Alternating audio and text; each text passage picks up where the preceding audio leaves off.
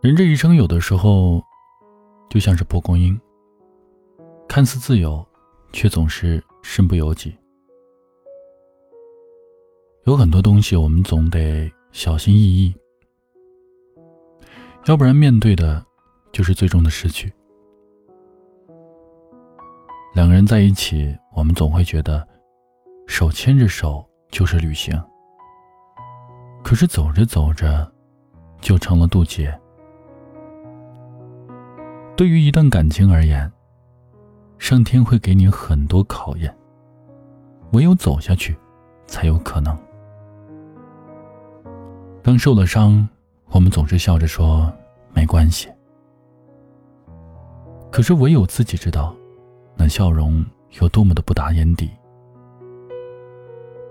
很多感情只是单纯的不联系，或者减少联系，然后慢慢的。终会淡去。有些人甚至不明白，只是联系的少了，不代表感情少了。为什么最后各奔东西呢？其实潜意识里不联系，就已经表明了对方不重要。如果是重要的人，怎么舍得不联系呢？想要珍惜，就得多联系。想说的话，不要憋着。不要害怕打扰对方。也许你想起的那个人，也正巧在想着你。人心是经不起冷落的，爱情如此，友情也如此。有些人如若没有了互动，慢慢的也就无话可说了。等到今年以后，再见到对方。发现彼此的生活竟然难以交融，只因为你们对彼此的过去太过一无所知。好的关系需要维系，才会越来越好；好的感情需要联系，才更加在意。错，这个世界谁没有谁都能活得下去。可是我们在匆匆忙忙的路上。因为疏于联系，因为自己懒得维护关系，不知道错过了多少真心实意。不联系的话，你早晚会弄丢那个曾经在乎你的人。抽不出时间，只是给自己找的借口，真正的原因是我们学不会珍惜。可是很多感情，当你想要珍惜的时候，他早已变了模样，不再如当初那般热切，少了信任，多了疏离。想要长久为伴，几年、几十年，那就得互相给安全感。他需要你的时候，你要在；你思念他的时候，别等待。不联系。真的会疏远的，一旦疏远，就真的会分开。珍惜身边那个对你好的人，千万不要把他的好当成人家应该的事儿。不懂珍惜，就会失去；不懂联系，终成遗憾。我是一九六，我们下期再见。